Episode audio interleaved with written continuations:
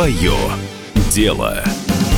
Дорогие друзья, здравствуйте. Мы в эфире «Комсомольской правды». Это программа «Свое дело». Мы по-прежнему беседуем с предпринимателями, которые в своем предпринимательском деле, безусловно, добились успеха, имеют интересные кейсы, и разговор в нашей студии, с которыми однозначно будет интересен и полезен и нашим слушателям, и зрителям, и предпринимателям, которые сейчас подыскивают для себя хорошие предпринимательские идеи, разные разрабатывают механизмы и схемы заработка в качестве предпринимателя. И я с удовольствием хочу представить вам нашего очередного очередного гостя. Это Илья Шиян, сооснователь компании Квинт. Компания Квинт занимается разработкой голосовых роботов для бизнеса, голосовых ассистентов. Ну, во-первых, Илья, здравствуйте. Здравствуйте. здравствуйте. Спасибо большое, что вы пришли к нам в студию. И, как обычно, в самом начале мне хотелось бы задать вам такой вопрос.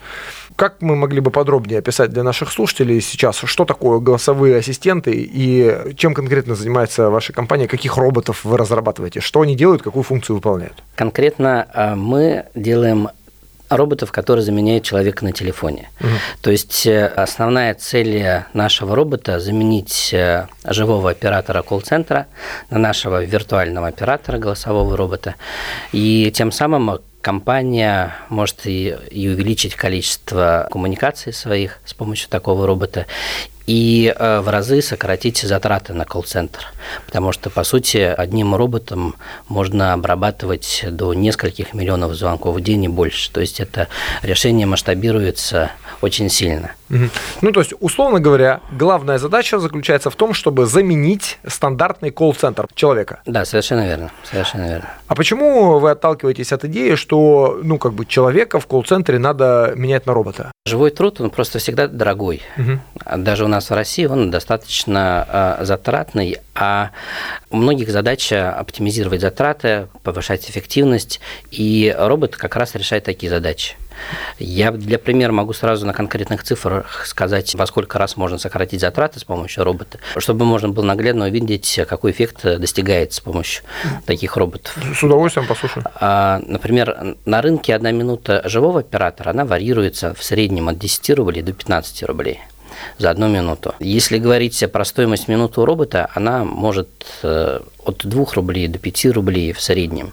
То есть э, затраты, они видно, что просто в разы меньше по сравнению с э, живым человеком. Да и, и роботу, в принципе, э, удается по многим задачам работать гораздо эффективнее, потому что он может и ночью работать, и без выходных, и он не спит, и на перекур не бегает. То есть, в принципе, это вот такая заводная машина, которая... И текучки будет, не будет. Текучки не будет, да, которая будет постоянно работать, независимо от, от того, что на дворе, пандемия, не пандемия, он работает как заводной, всегда вежливый, э, всегда приятно с ним общаться. Ну, закрывает основные проблемы, связанные с э, так называемым человеческим фактором в колл-центре, потому что кто занимался колл-центром, знает основные проблемы. Это, естественно, проблема, упирающаяся в человеческий фактор. Да, Сотрудника да. тяжело найти, его надо замотивировать, э, текучка кадров высокая, плюс, как вы сказали, достаточно высокая оплата труда.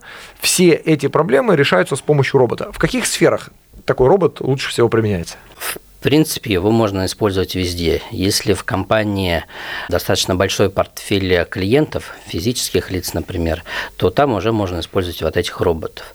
У нас в основном этими роботами сейчас пользуются это вот компании с финансового сектора, угу. банки, микрофинансовые организации или коллекторские компании. Есть операторы сотовой связи, медицинские компании. Ну, то есть это вот те компании, которым постоянно приходится общаться с большим э, количеством своих угу. клиентов клиент. Ну, из этого можно сделать прямой вывод, то, что ваши клиенты в первую очередь это именно B2B, вы работаете с бизнесом, среди физических лиц у вас, насколько я понимаю, клиентов нет. Да, только B2B. Угу, понятно. Вопрос такой, э, вот этот голосовой помощник, он общается как, как робот или все-таки это как человек? Вот если я впервые столкнусь с таким голосовым помощником, позвонив в компанию, и мне такой робот ответит на телефонный звонок, я смогу понять, что я разговариваю с роботом, или я буду думать, что я говорю с человеком? А, я думаю, вы не распознаете в нем робота, у нас менее 1% людей понимает, что общается с роботом, угу. потому что ну, у него вот точно такой же голос, как у живого человека, и э, люди не понимают, что э, перед ними машина, а не живой э, оператор.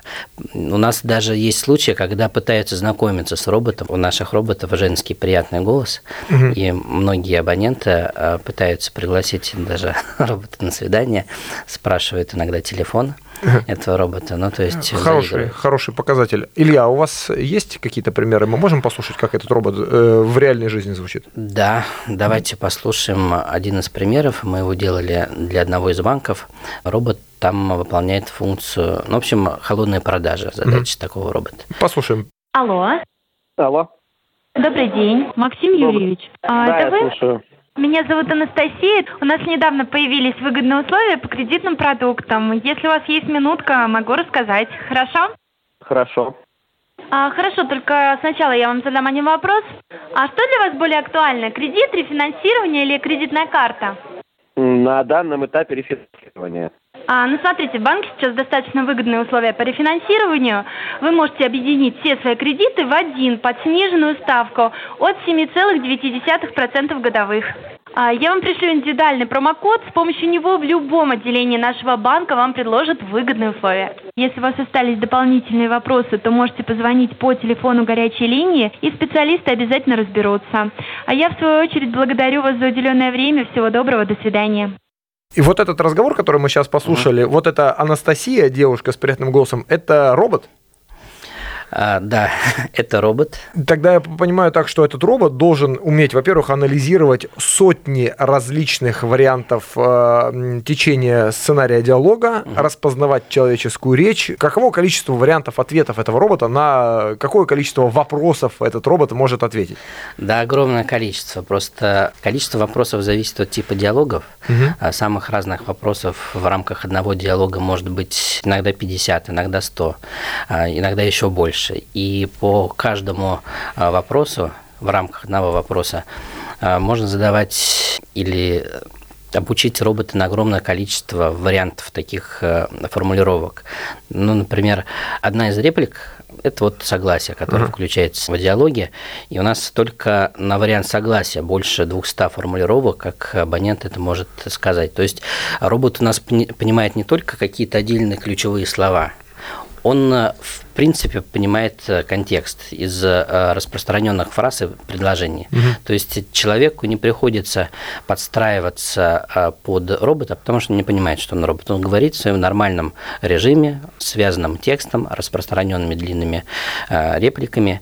Поэтому робот понимает именно весь текст целиком – это одна из его особенностей. Илья, а если у звонящего, ну, бывает разное, допустим, там дефект речи, или там угу. человек в процессе разговора закашлялся, или э, был обрыв связи, и нечетко было слышно, что человек сказал, робот с этим как-то справляется? Что он, переспрашивает?